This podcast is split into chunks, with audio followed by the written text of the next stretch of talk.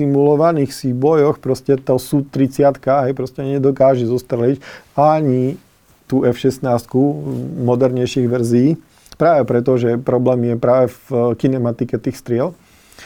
A tak India hľadá v súčasnej dobe náhradu za práve tieto ruské strely s najväčšou pravdepodobnosťou. Teda chvíľku to vyzeralo, že by také strely mohli nakúpiť od Izraelcov, ktorí majú vlastný ekvivalent a, a neskôr si vyminula vlastné protilietadlové strely.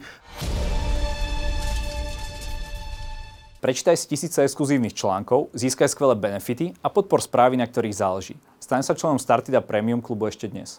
Vítam vás pri ďalšom vojenskom špeciáli s Vladimírom Bednárom. Dobrý deň, vítajte. Dobrý deň, prajem. Ako vidíte, máme už trošku iné nastavenie, pretože ten minulejší rozhovor z jednej hodiny mal skoro dve, takže sme sa chceli pohodlne usadiť, lebo asi pôjdeme ďaleko do histórie. Alebo sa milím, dneska sa budeme baviť o stíhacích let- lietadlách, stíhačkách a celkovo leteckej vojne na Ukrajine.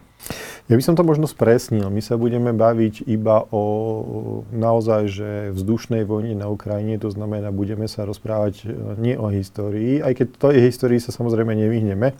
A budeme sa primárne rozprávať o súčasných stíhacích lietadlách, ktoré sa účastnia vojny na Ukrajine a a skúsime si rozobrať ich, ich technické súvislosti historické súvislosti, ich schopnosti. A, a myslím si, že toto bude pre divákov zaujímavé. Na začiatok ale možno by som sa ešte vrátil k tomu predchádzajúcemu dielu. Veľmi veľké polemiky s, u divákov vyvolalo to vyjadrenie o tom, že že Nemecko stratilo počas bitky pri Prochorovke men, menší počet tankov ako 5, tak ja som si teda dovolil tie, pozrieť tie, tie reálne údaje, ako to prebiehalo a, a tie, tie archívne údaje druhého tankového zboru SS z dňa pred samotnou bitkou, tak ten zbor mal 294 tankov pred bojou. Pre porovnanie 5. gardová tanková armáda tých tankov mala 826 pred samotnou bitkou.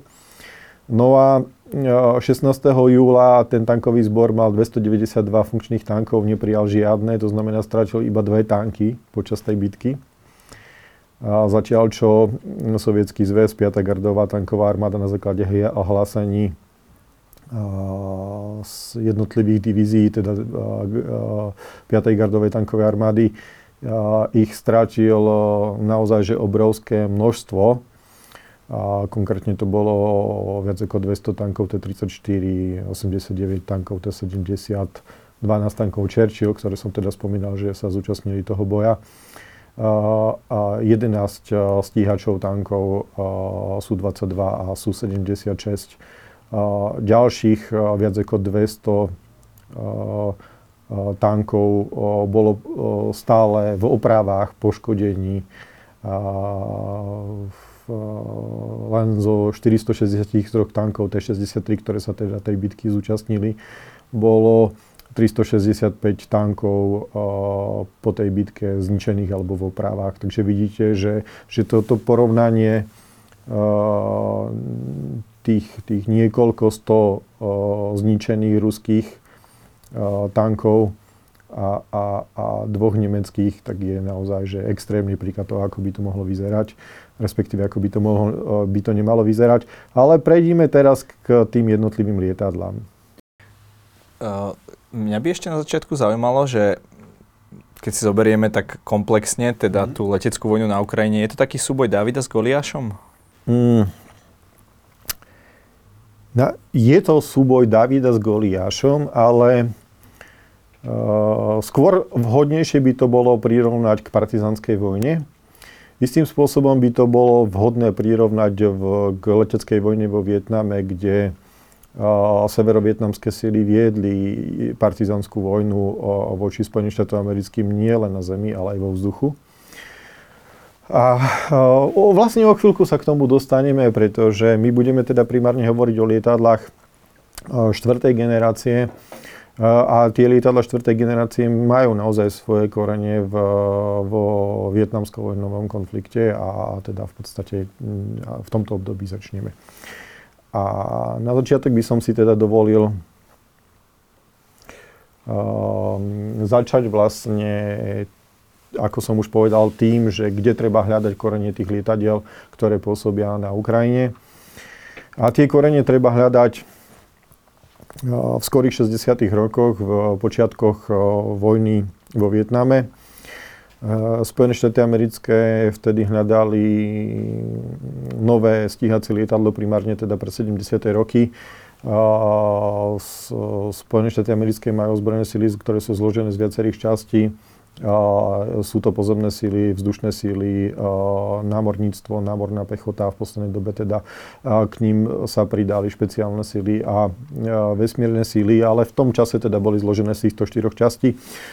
Tú najvýznamnejšiu vzdušnú zložku malo, mali, malo samozrejme vzdušné síly a námorníctvo. A mm, obidve tieto zložky definovali vlastne nejaké svoje potreby pre 70. roky a, a vyvstala otázka, či by nebolo efektívnejšie vytvoriť jeden spoločný program, ktorý by vyvinul vlastne stíhacie lietadla pre, pre 70. roky. Ten program sa volal taktický stíhač experimentálny. Z toho vznikla vlastne skratka TFX a, a výsledkom toho malo byť vlastne malo byť variabilné lietadlo, ktoré mm, sa neskôr zaviedlo do výzbroje ako, ako, ako stíhací bombardér. Zúčastnil sa napríklad vo vojne v Perskom zálive. Išlo o lietadlo F-111, ale primárne pre námorníctvo bola určená verzia B, ktorá, ktorá bola stíhacím lietadlom, ktorá mala viesť moderný e, vzdušný boj na veľkú vzdialenosť, pretože mala chrániť v podstate americké lietadlové lode pred útočiacimi ruskými bombardérmi, ktoré niesli vlastne protilodné strely. A teda v podstate bolo potreba zastaviť tie útočiacie lietadla vo veľkej vzdialenosti ešte predtým, ako, ako odpália v podstate svoje protilodné strely a hrozia tak lietadlové lode. Táto úloha v tých časoch bola veľmi náročná, napriek tomu, že lietadlo F-111 sa označuje za lietadlo tretej generácie. Ja by som si s tým označením dovolil polemizovať. Tie dôvody, prečo by som si s tým označením dovolil polemizovať, je, že tie charakteristiky jednotlivých generácií lietadiel sú definované napríklad tým, aké používajú avioniku, zbranie, ako majú vlastne aerodynamiku a tak ďalej. No a ako som už spomínal, ten projekt bol neúspešný, taká stíhačka v podstate nikdy neslúžila vlastne do výzbroje sa dostala len vlastne bombardovacia verzia.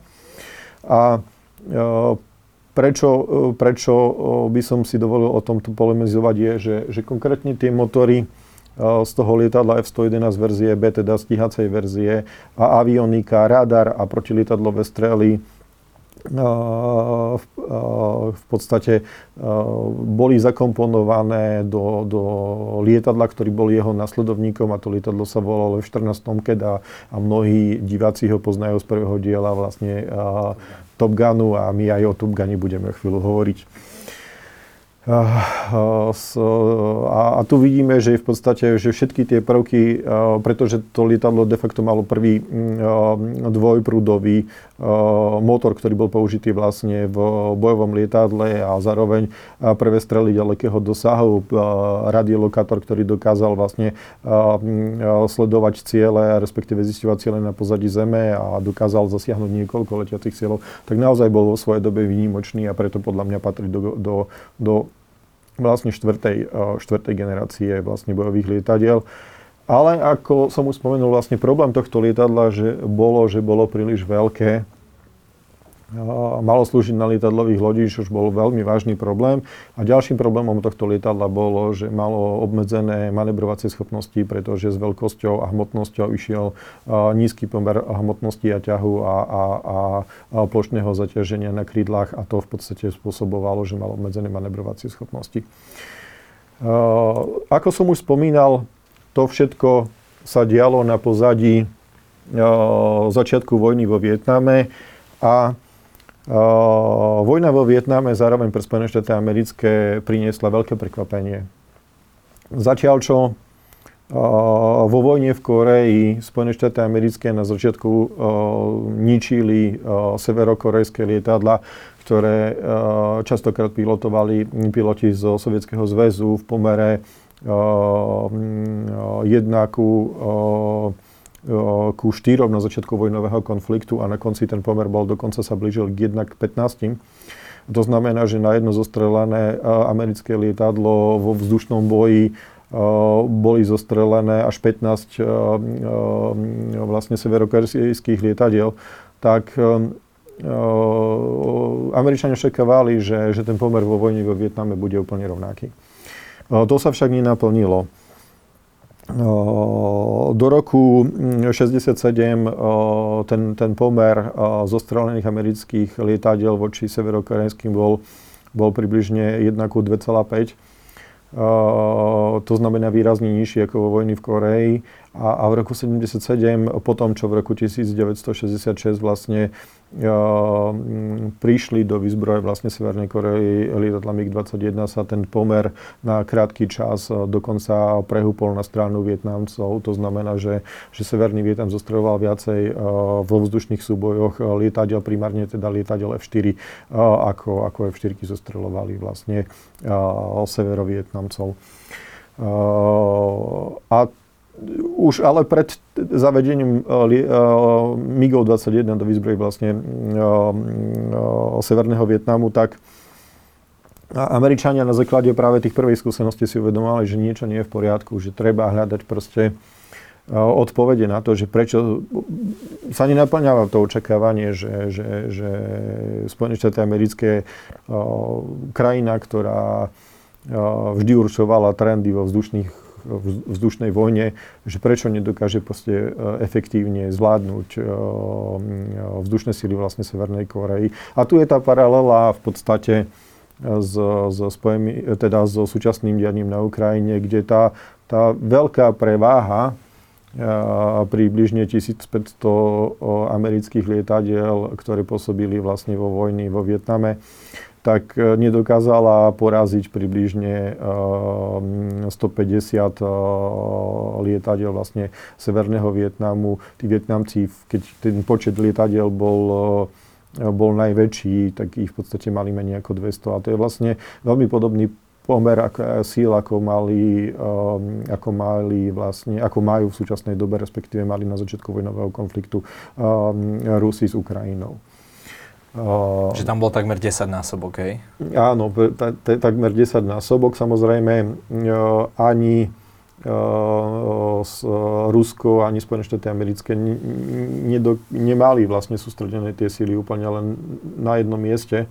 A ďalšia výhoda vlastne na strane aj Ukrajincov a strane Severokorejcov bolo to, že oni pôsobili nás vo svojom vzdušnom priestore, takže uh, potrebovali, uh, mohli zasiahnuť o mnoho častejšie, operovali o mnoho kratšiu dobu, takže mohli vykonať viacej letov. Zároveň v prípade zostrelenia pilotov, tak tí piloti boli zachránení a tak ďalej, mohli následne rýchle obnoviť svoju operačnú činnosť.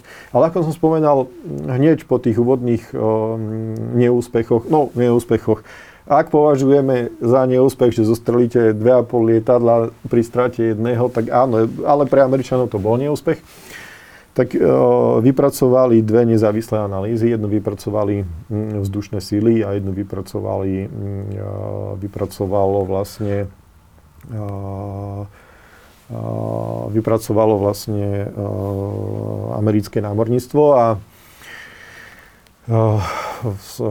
tie, tie analýzy sa mali dať odpoveď na to, prečo, prečo vlastne americké vzdušné sily nedokážu proste, tak ako sa očakávalo, úplne bez problémov porážať severokorejcov, ktorí, ktorí teda začínali vojnu horšie, vyzbrojení s menším počtom a tak ďalej a tak ďalej. Je zaujímavé, že tieto dve analýzy, keďže boli vypracované úplne nezávisle, dospeli k úplne iným záverom. Vzdušné sily vypracovala analýzu, ktorú na počet vlastne pilota, nemeckého pilota vlastne z prvej svetovej vojny nazvali vlastne Red Baron Report. A je to ináč veľmi zaujímavé čítanie, ono to má viac ako 1300 strán a, a popisujú sa tam vzdušné boje naozaj že do veľmi podrobných detailov. Obrazovka, ktorú tu vidíme, je vlastne grafické znázornenie vzdušného boja, ktorý je 22. popísaný v tom reporte. A, a to, čo tu vidíme, v podstate tento vzdušný boj sa teda ináč dohral vo veľmi zaujímavý deň 23.4.1966 o 16.15. Ten, ten deň bol v podstate zaujímavý tým, že Vykonala sa relatívne rozsiahla operácia s,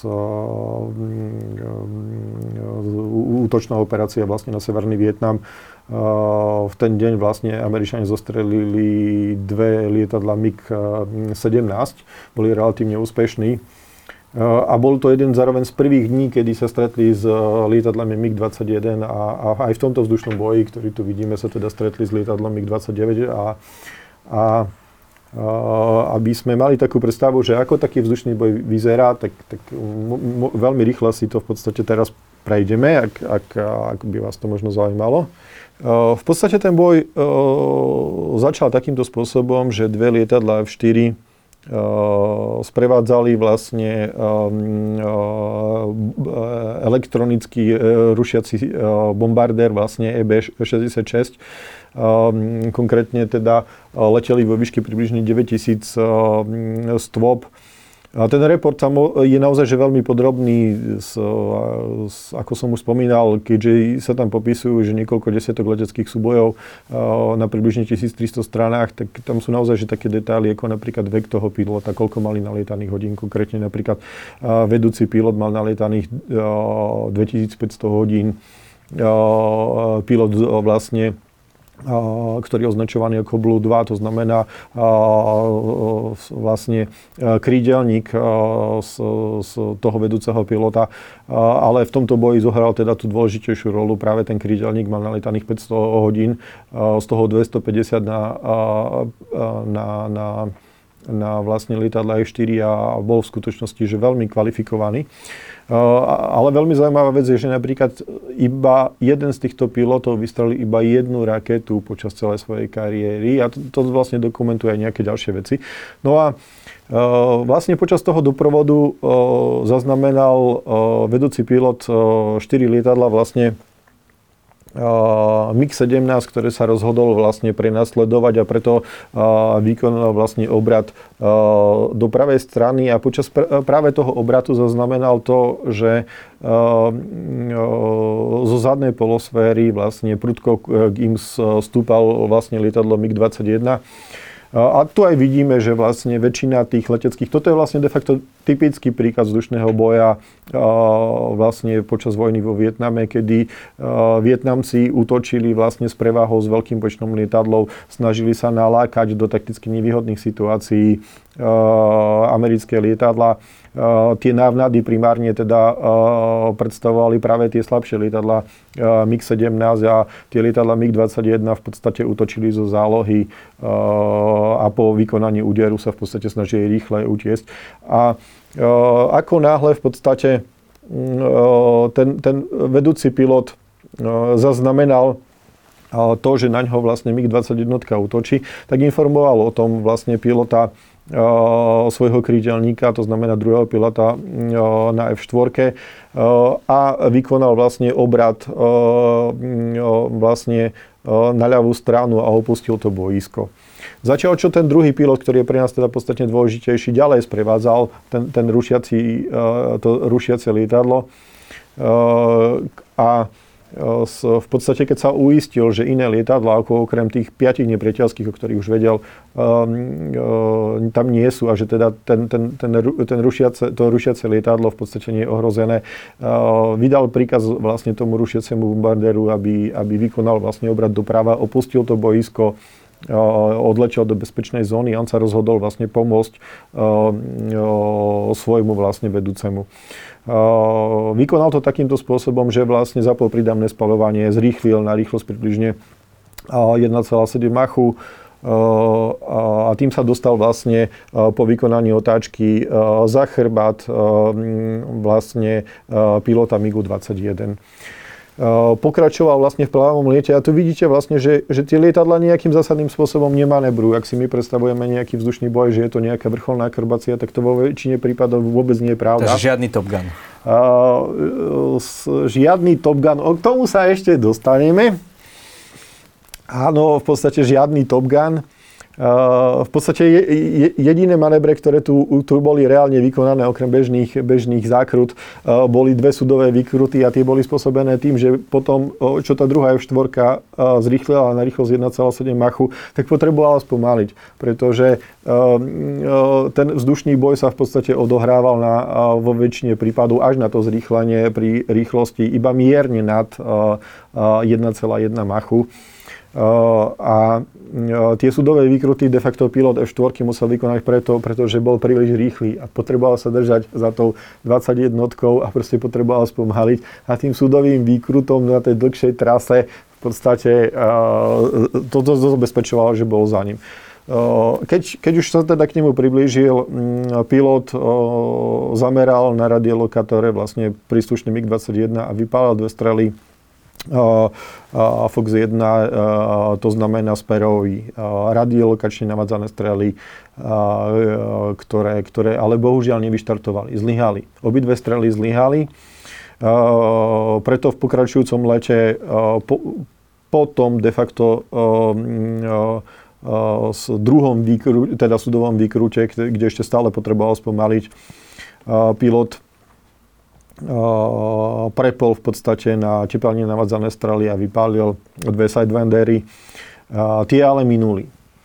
O, o, o, o chvíľu sa pokusil zostreliť lietadlo opäť, vypálil ďalšie dve sidewandery a opäť tie strely minuli a MiG-21 bez problémov odletel domov a, a, a druhá F4 v podstate vystrielala všetku svoju muníciu, pretože do boja vstupovala vyzbrojená štyrmi radiolokačne navádzenými sperovmi a štyrmi sidewindermi a z týchto 8 strel už 6 vystrielala. A, tá, a ten mix sa im nejakým spôsobom vyhol, alebo len boli tak nepresné, Nie. že ani netrafili? Ten let, k tomu sa ešte dostaneme, ten let MIGu, ako vidíte, bol úplne hladký, úplne priamy. Práve preto sa čudujem, že ako teda nemohli trafiť. No a mm, s, ako som povedal, toto je vlastne typický vzdušný boj nie len vo vojni vo Vietname, ale, ale aj, aj ďalších, ďalších období, pretože v skutočnosti drvia väčšina vzdušných bojov, najmä západných armád, ale aj napríklad Iránu a Iráku a tak ďalej, alebo napríklad aj vojnového konfliktu medzi Eritreou a Etiópiou, kde teda bojovali lietadla MiG-29 a Su-27, je relatívne dôkladne zdokumentovaná. No a e, ja, prečo som vybral tento 22. boj práve z toho reportu je, že, že toto presne charakterizuje to, čo som povedal, že takto prebiehala vojna vo Vietname. V skutočnosti ešte taký drobný detail, že, že, to, že, ten, že Blue 2, aj proste ten, tá modrá F4 s, sa vrátila na letisko s tým, že mala už na držiach iba 300 kg paliva. Naozaj to bolo že natesno. A keď ho debriefovali vlastne, vlastne po tom zásahu a o necelý rok neskôr na to, vlastne keď sa pripravoval tento report, tak on aj už na základe tých skvelých skúseností, ktoré mal, tak povedal jednu veľmi dôležitú vec, že, že on bol celý čas presvedčený o tom, že tá lietadla, že to, tá F4 mala, že je tak vynikajúce lietadlo, že všetko je super, že napríklad nepotrebuje ani Canon, lebo jeho sa pýtali, že či, že či nepotrebuje napríklad Canon V4.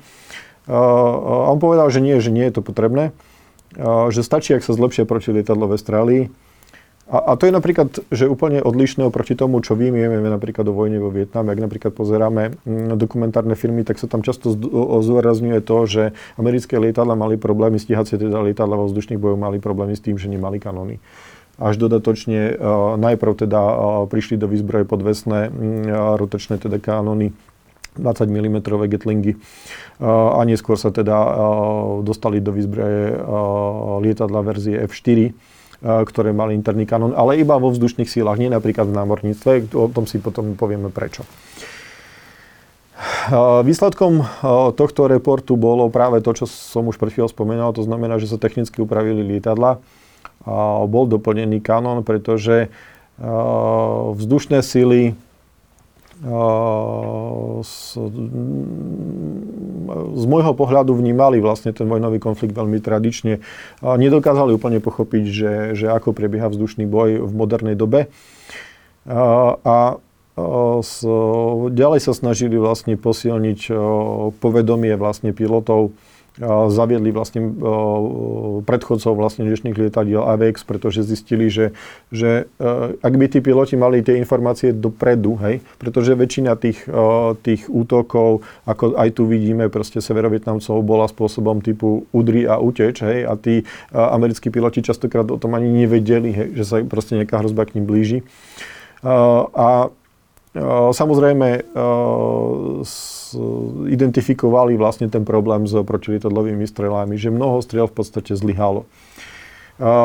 Čiže tam bol nejaký technický problém? O, oni rakiet? si vo väčšine prípadov mysleli, že je to technický problém.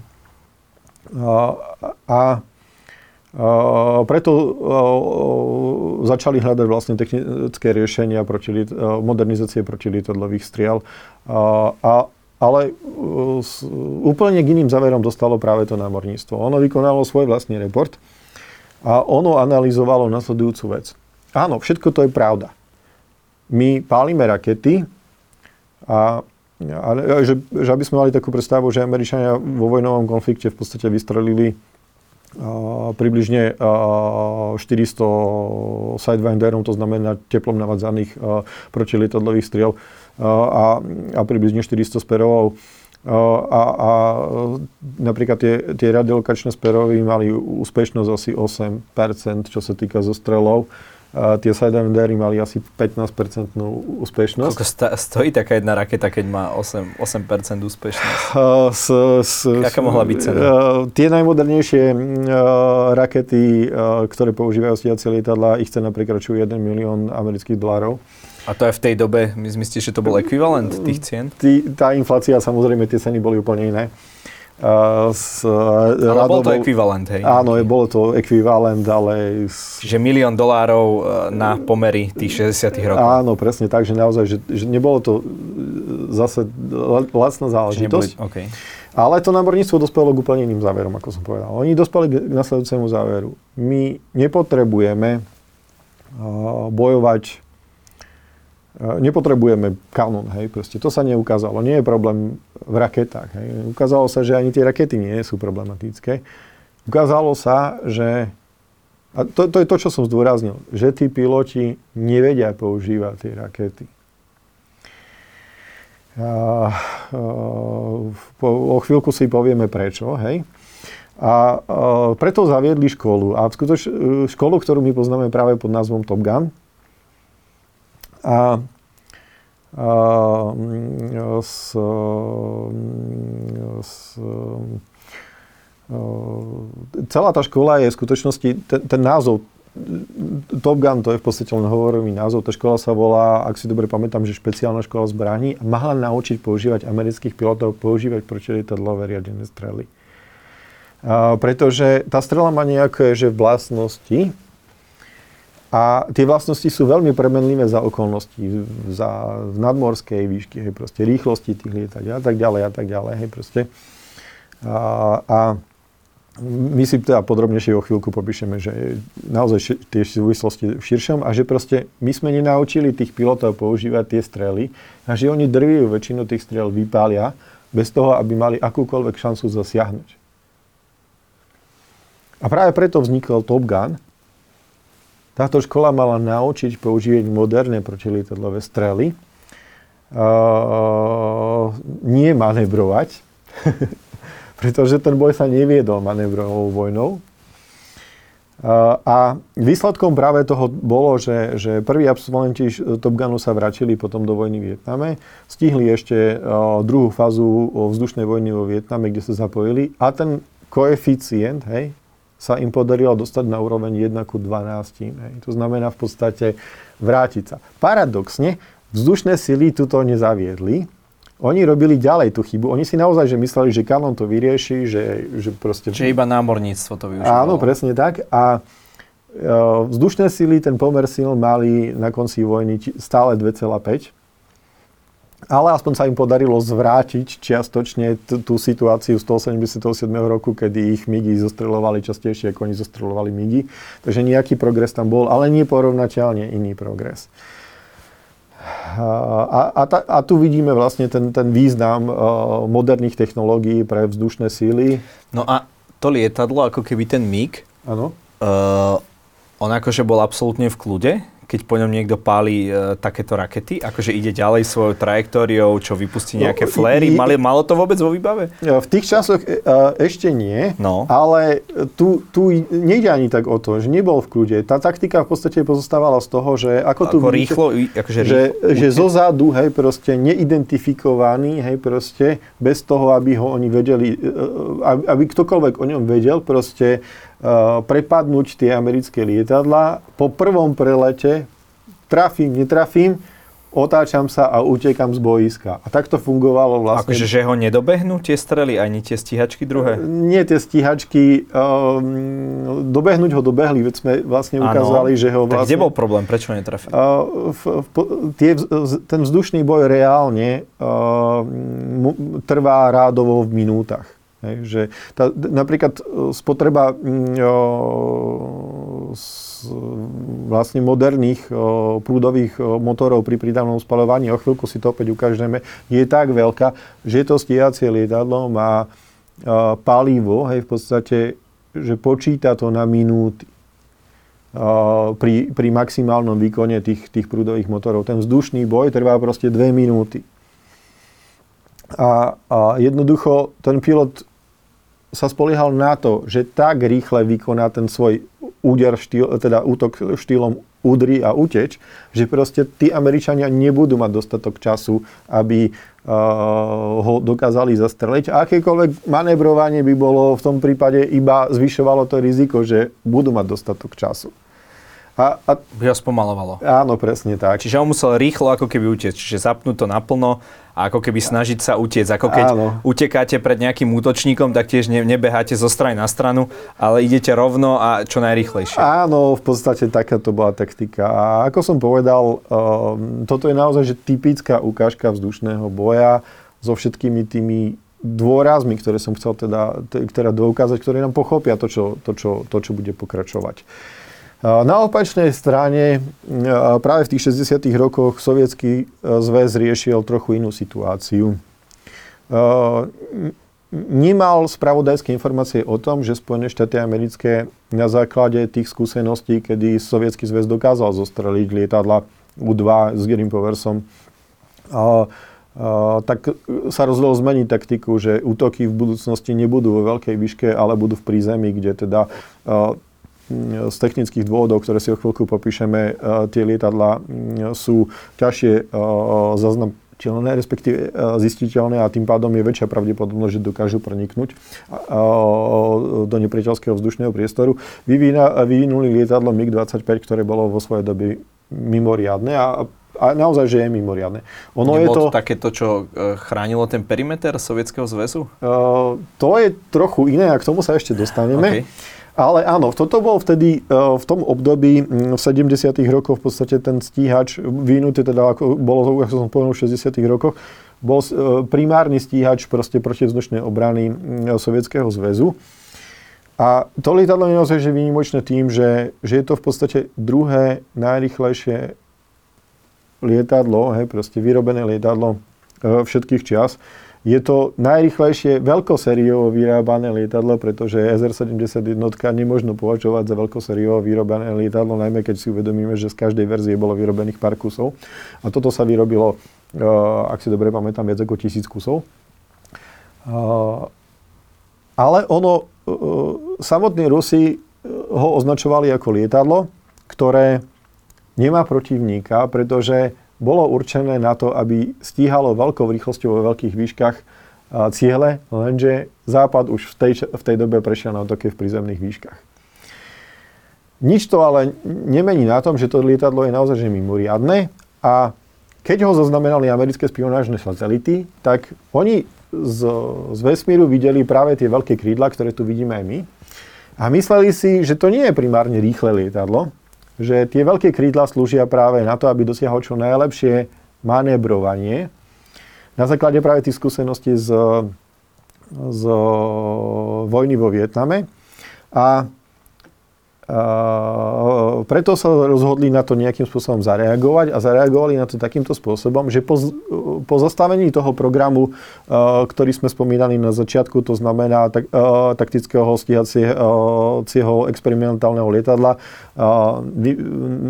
vytvorili vlastne vzdušné sily projekt FX, to znamená stíhač experimentál, z ktorého vyšlo lietadlo F-15, ktoré teda je významnou zložkou vlastne výzbroje Spojených štátov amerických a v podstate drvivú väčšinu zostrelov amerických a izraelských vzdušných síl v poslednom období vykonalo práve toto lietadlo. A tam sa odrazilo práve všetko to, čo som spomínal. To znamená, bola to e, lietadlo, ktoré, stíhačka, ktorá mala proste výzbroj na, na použiteľnú na veľkú vzdialenosť, mala dobré manebrovacie schopnosti, dobré informačné povedomie a tak ďalej a tak ďalej.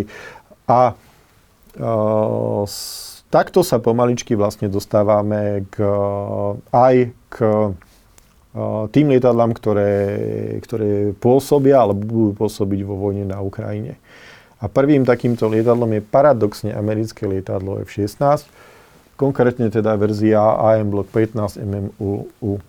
Prečo, prečo práve toto lietadlo? V tejto chvíli prebiehajú, prebieha výcvik pilotov v mnohých krajinách Európy a Spojených štátov amerických, ukrajinských teda pilotov, ktorí, ktorí očakávalo sa, že, že v nasledujúcich mesiacoch teda toto lietadlo bude prevedené na, Ukrajinu a bude pôsobiť na Ukrajine. Prečo som zvolil práve túto verziu lietadla? Pretože toto je verzia lietadla spolu s verziou Block 20 MMU a konkrétne teda toto lietadlo je lietadlo holandských vzdušných síl, ktoré reálne príde na Ukrajinu v tejto verzii, aj dokonca od tejto krajiny. A, a zároveň tie lietadla, ktoré vám ukážujem, sú, sú zoradené podľa doby, kedy boli zaradené do výzbroje. Paradoxne to ukrajinské najmodernejšie lietadlo je zároveň staršie ako tie lietadla, ktoré ukrajinské vzdušné sily majú. A, a napriek tomu, že je staršie, Ukrajinci ho očakávajú a respektíve očakávajú od neho, že bude lepším stíhacím lietadlom ako lietadla, ktoré má v tejto chvíli. A na záver si teda aj povieme prečo. Uh, uh, tu by som ešte možno zdôraznil to, že, že samotné lietadlo bolo zavedené do výzbroje práve koncom 70. rokov a k ňomu sa viaže taký veľmi zaujímavý príbeh. Práve e, tí ľudia, ktorí analyzovali t- tie vojnový konflikt e, vo Vietname, ale už po vojnovom konflikte, niektorí písali skutočné reporty, sa rozdelili na niekoľko kategórií, respektíve niekoľko smerov, ako si predstavovali budúcnosť vzdušných síl. A jedna z toho bola malá skupina mladých e, dôstojníkov, ktorí dostali potom meno stíhačková mafia. Títo ľudia na základe svojich skúseností, paradoxne nikto s nimi nemal skúsenosť s vojnou vo Vietname, boli často kritizovaní práve za to, že, že, že v podstate nevedeli o vojne nič. Navrhovali, že vyvinúť veľmi jednoduché, malé stíhacie lietadlo, ktoré primárne bude veľmi dobre v manebrovaní. Že tú vojnu, vzdušnú vojnu bude vyhrávať man, uh, manebrovaní. Oni o tej svojej pravde boli tak presvedčení, že napríklad uh, uh, chceli, aby to lietadlo uh, nemalo radar, aby používalo infračervené navádzané strely. Hej. Našťastie našťastie sa tie ich plány nie celkom naplnili ale podarilo sa im vylobovať v Pentagóne nejakú finančnú podporu napriek tomu, že vzdušné sily boli zásadne proti tomu, aby sa podporil tento projekt, pretože chceli práve tie svoje F-15, respektíve projekt FX, ktorého vznikla F-15, a ktorý teda mm, v podstate pre budúcnosť ukazoval to naozaj to najlepšie.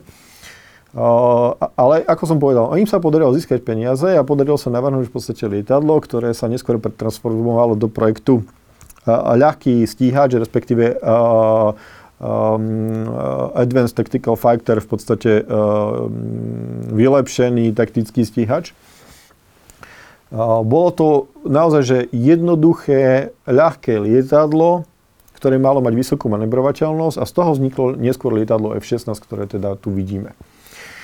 Našťastie ale teda do toho vstúpili európske krajiny, ktoré chceli chceli teda, hľadali lietadlo, ktoré by nahradilo lietadla, ktoré mali vlastne oni vo výzbroji, primárne teda lietadla F-140 Farkter a, a potrebovali nejaké, že mali potrebovali, aby to lietadlo bolo viacej účelové. A preto tam pribudol ten radiolokátor. A Spojené štáty americké zároveň povedali, že, že oni nakúpia teda, aby podporili ten potenciálny vývoz lietadla pre seba. A neskôr sa ukázalo, že to bola veľmi dobrá voľba, pretože lietadlo F-15 bolo tak drahé, že ani Američania ho nedokázali nakúpiť v dostatočnom počte a tak mohli doplniť relatívne malý počet, niekoľko sto lietadiel F-15 viac ako dvomi tisícmi lietadlných F-16 a to v podstate vybudovalo vzdušné sily pre 80. a 90. roky Spojených štátov amerických.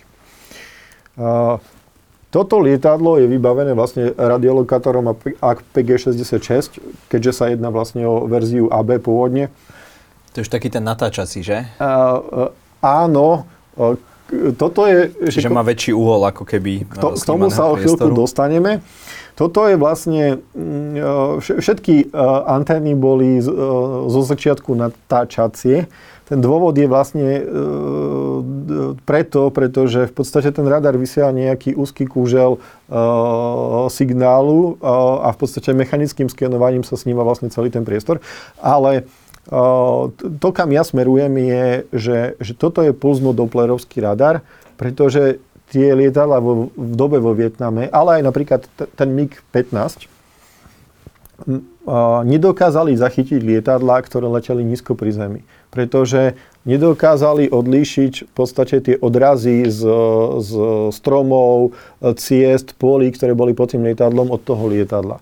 Všetko, čo bolo v podstate na pozadí zeme, bolo v podstate pre tie lietadla neviditeľné. A to napríklad využívali práve aj tí severo, severovietnamskí stíhací piloti práve na tie prekvapivé útoky. Preto sa vyvinuli radary, ktoré teda majú schopnosť, teda funkcionalitu, ktorú sa označuje lockdown, shutdown, to znamená vidím do dola, strieľam do dola a tie radary e, fungujú na tzv. Doppler, e, ide o tzv. Dopplerovský radar. Oni využívajú Dopplerovský efekt. Dopplerovský efekt je, e, my, je to vlastne v podstate efekt, že zdroj signálu, ktorý sa pohybuje, v závislosti od rýchlosti toho signálu sa mení jeho frekvencia. Tuto vidíme vlastne,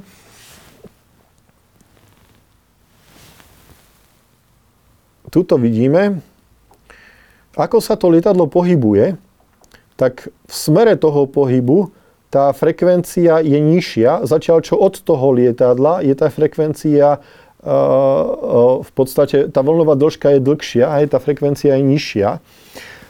A takýmto spôsobom vy viete určiť, tá, tá zmena tej frekvencie je závislá od rýchlosti. Hej. Čím, tá, čím to lietadlo ide rýchlejšie k tomu radiolokátoru, ktorý tu máme naznačený, Eh, tak tá, tá, tak tá zmena frekvencia je väčšia smerom na, na menšiu frekvenciu a tak ďalej. Alebo čím sa rýchlejšie vzdialuje, no tak opačne, hej, tá, tá, tá, tá zmena frekvencie proste prebieha opačne. A ten radar tie informácie v podstate spracováva takýmto spôsobom, že, že frekvenčnými filtrami odfiltruje v podstate tie frekvenčné zmeny, ktoré odpovedajú nejakej rýchlosti takýmto spôsobom dokáže identifikovať pohybujúce sa ciele na pozadí tej Zeme a už zrazu sa dokážete pozerať proti Zemi. A takto fungujú de facto drvivá väčšina moderných radiolokátorov A, a, a, a, a toto, toto bol veľmi dôležitá vec. Lietadla F-16 o, práve tejto modernizovanej verzie A, a a B už sú vyzbrojené aktívnymi protilietadlovými riadenými strelami. Konkrétne v tomto prípade je to legendárna strela MREM, táto strela je, e, e, má, e, je, je to vlastne strela poslednej generácie, ktorá má vlastnosť fire and forget. To znamená vystrel a zabudni. Nepotrebuje na to, na to aby zasiahla cieľ navádzanie vlastne, teda osvetľovanie toho cieľa radiolokátorom toho samotného lietadla, ktoré tú, tú strelu vypáli. A tu sa dostávame k ďalšej veľmi dôležitej veci, ktoré my potrebujeme pochopiť, aby sme pochopili moderný vzdušný boj na Ukrajine že my, napríklad táto strela verzia C uh, má dostrel, že nominálny dostrel, ktorý keby ste sa snažili získať nejaké informácie o tej strele, tak by ste sa dozvedeli, že má dostrel až 105 km. Ale v skutočnosti táto informácia nič neznamená. Uh, tá strela má, uh, je, je logické, že, že strela, ktorá je poháňaná raketovým motorom, má iný dolet proste pri Zemi, kde tá atmosféra je hustejšia, ale sta- alebo vo veľkej výške, kde ten ťah motora je úplne rovnaký, ale odpor je výrazne menší. Je úplne je, po, je pochopiteľné, že tá strela má iný dosah, keď prenasleduje ten strel, ako keď tá, tá, ten strel sa k nemu približuje. Takže v nejakom bode sa proste stretnú. No a tu vidíme vlastne graf kinematiky práve staršej verzie tej strely, je to Ambram verzie AB, ktorý má nominálny dosah 80 km. Ale vidíte tu, že za istých okolností môže zasiahnuť cieľ až vo vzdialenosti 130 km. A vo väčšine prípadov, e, ke, keď si spomínate na, to, na ten prípad vo vojny vo Vietname, že ten boj začal vo výške, že tie lietadla let, teda leteli vo výške z 9000 metrov, aj zhruba 28 tisíc stôp a, a klesli proste do nejakej výšky približne 1 kilometra, tak vo väčšine prípadov aj táto moderná strela nemá dostrel, že, že, že proste nepresiahne dostrel 20 km. V extrémnom prípade ten dostrel môže byť menší ako 5 km. Takže to číslo keď napríklad e, na rozličných fórach sledujete proste hádky ľudí, ktorí nie sú informovaní o tej skutočnej stave veci, že a, t, e, Sovieti majú takéto strely, Rusi majú ešte modernejšie strely s dostrelom 360 km, tá informácia nič neznamená. A, a že vy musíte poznať tie okolnosti, za akých tá strela bola vypálená, z akého lietadla, pri akej rýchlosti, proste tých parametrov je strašne veľa. A práve to spôsobili tie problémy, ktoré, ktoré, e, o ktorých som spomínal v tej vojni vo Vietname. Tí piloti americkí nevedeli práve o týchto vlastnostiach tých striel. Oni si mysleli, mňa naučili, že to má dostrel 10 km, keď to vystrelím na 10 km, že to trafí cieľ. V skutočnosti mnohé tie strely, proste bol, drvia väčšina tých striel bola vystrelená bez toho, aby oni vôbec mohli zasiahnuť cieľ. No a tam sa dostávame práve k tomu Tom Gunu, že on neučí použi- teda manebrovať, on učí používať strely. uh, druhou strelou, teda, ktorú používajú vlastne títo lietadla F-16, respektíve budú používať lietadla F-16 na Ukrajine, je strela M9M um, um, Signbinder. Je to práve modernizovaná verzia práve tých štyroch Signbinderov, ktorí v tom súboji boli vystrelené nad tým Vietnamom. Táto verzia má dostrel približne 30 km Ukrajinská strana tieto strely už dostala, používa ich na uh, MiG-29, ktorý ich spotrebovala vlastne strely, ktoré mala. Primárne teda z, ukrajinské strely, ktoré ukrajinská strana vyrábala, ale aj pozostatok z čiast Sovietskeho zväzu.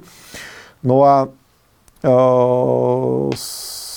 opäť, tieto strely ja som povedal, že majú už nominálny dosah približne 30 km, ale napríklad infračervená strela je veľmi závislá na tom, že, že za akých podmienok sa používa takisto. A, a nie len čo sa týka dosahu, to znamená nadmorskej výšky, rýchlosti a tak ďalej, ale napríklad na uh, fungovanie tejto strely majú dosť takéto efekty, že ak napríklad uh, staršie verzie tejto strely sa nemohli použiť uh, v úhle 20 stupňov od slnka pretože to slnko zahltilo ten senzor.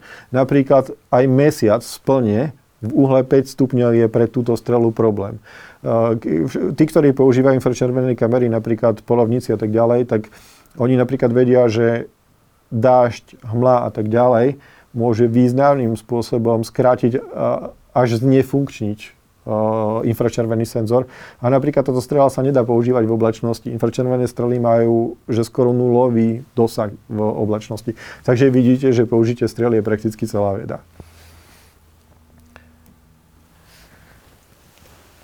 Samozrejme, veľmi dôležitou súčasťou moderných prúdových lietadiel sú, sú e, prúdové motory. A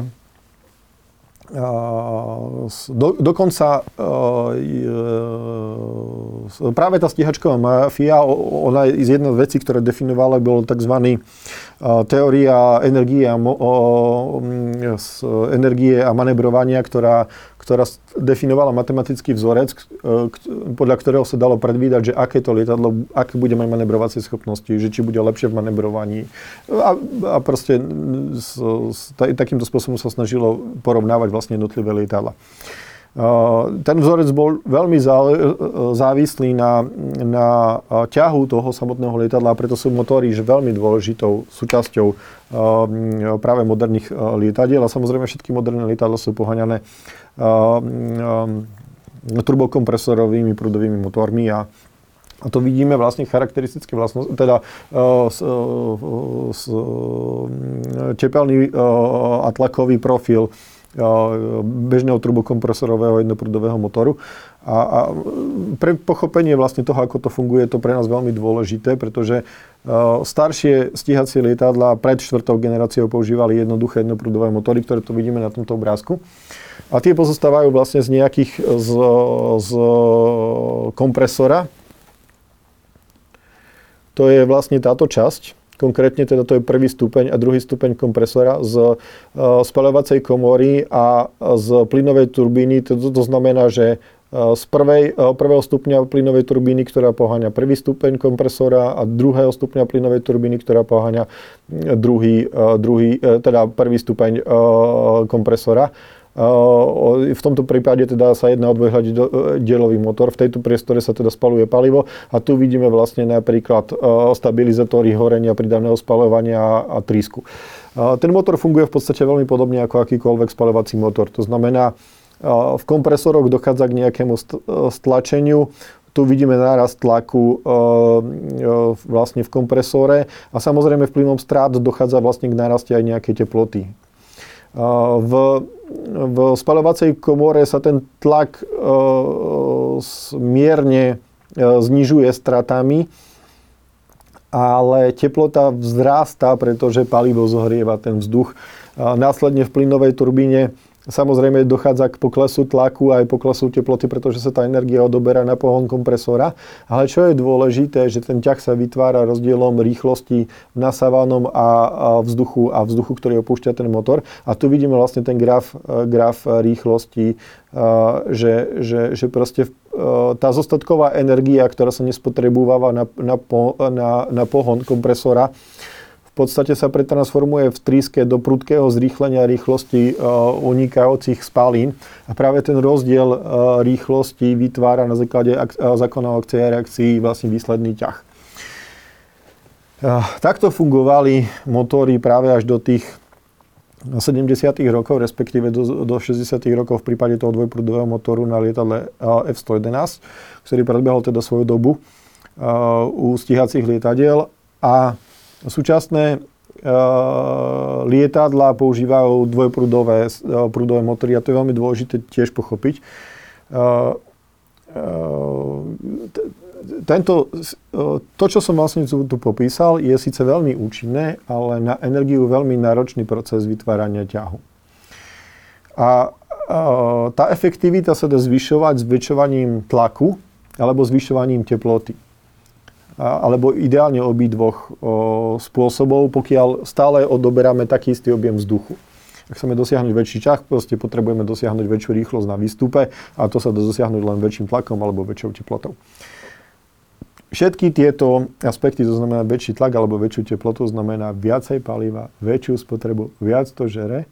A ak si uvedomíme, že naozaj tie lietadla spotrebovávajú že tóny paliva na, na že, že, že v niektorých prípadoch až desiatky tón paliva na hodinu pri maximálnom výkone. A to lietadlo nesie proste niekoľko tón. Hej, takže že reálne by v tom prídavnom spalovaní to lietadlo mohlo fungovať že maximálne desiatky minút. A, a e, je tu ale iná možnosť, že vy pridáte väčší objem vzduchu, ale nestlačíte ho tak, a nedodáte mu toľko energie. Preto sa vyvinuli dvojprúdové motory, ktoré fungujú podobným spôsobom, ale trochu iným. V tomto prípade teda vidíme tu dvojprúdový motor predvitlý s nízkym optokovým pomerom, práve ktorý poháňa to lietadlo F-16. To je presne ten istý motor, ktorý bude poháňať tú verziu lietadiel F-16, ktorá bude použitá na Ukrajine. A tu vidíme, že ten, že, že ten prvý stupeň kompresora sa v tomto mieste rozdeľuje na vonkajší prúd a vnútorný prúd. Ten vnútorný prúd potom ďalej je úplne rovnaký ako ako v prípade toho jednoprúdového motora. A ten vonkajší prúd, keďže dostane iba obmedzené množstvo energie, ale je toho vzduchu o, o mnoho väčšie množstvo, tak to, to vedie k tomu, že ten, že ten motor je o mnoho energeticky efektívnejší. Na vynutie rovnakého ťahu potrebuje o mnoho menší objem paliva. Pre zaujímavosť, teda tento motor má, má výkonové charakteristiky 600, teda 6620 kPa. To znamená, že, že jeho zdvihová síla je 6620 kg v suchom režime a v režime prídavného spálovania je to teda 10,7 tóny. Jeden tento motor dokáže zdvihnúť 10,7 tóny do vzduchu. Kolmo toto je princíp, ktorý my poznáme aj z dopravných lietadiel?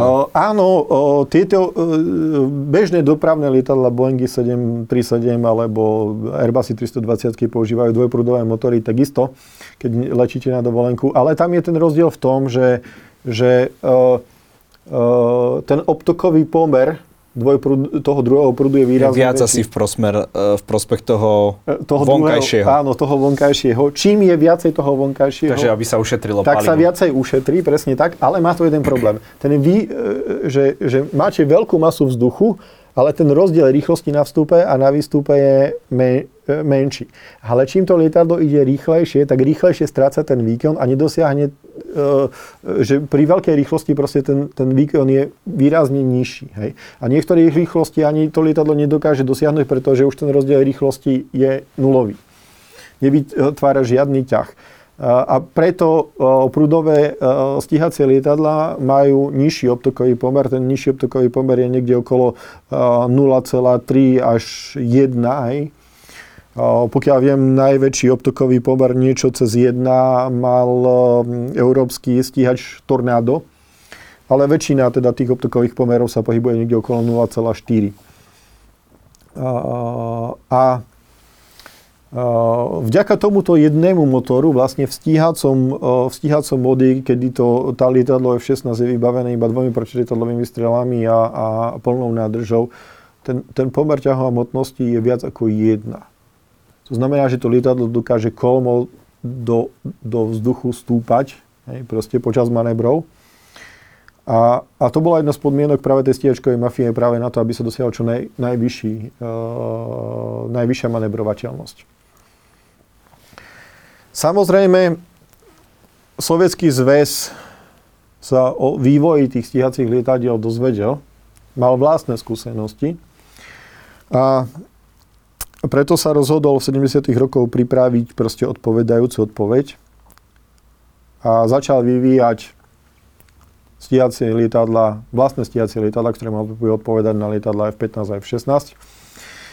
A už sme tu spomínali to, že Sovietský zväz mal veľmi špecifickú kategóriu lietadiel a to boli práve tie, tie stíhacie lietadla, ktoré mm, slúžili teda primárne na protivzdušnú obranu e, územia.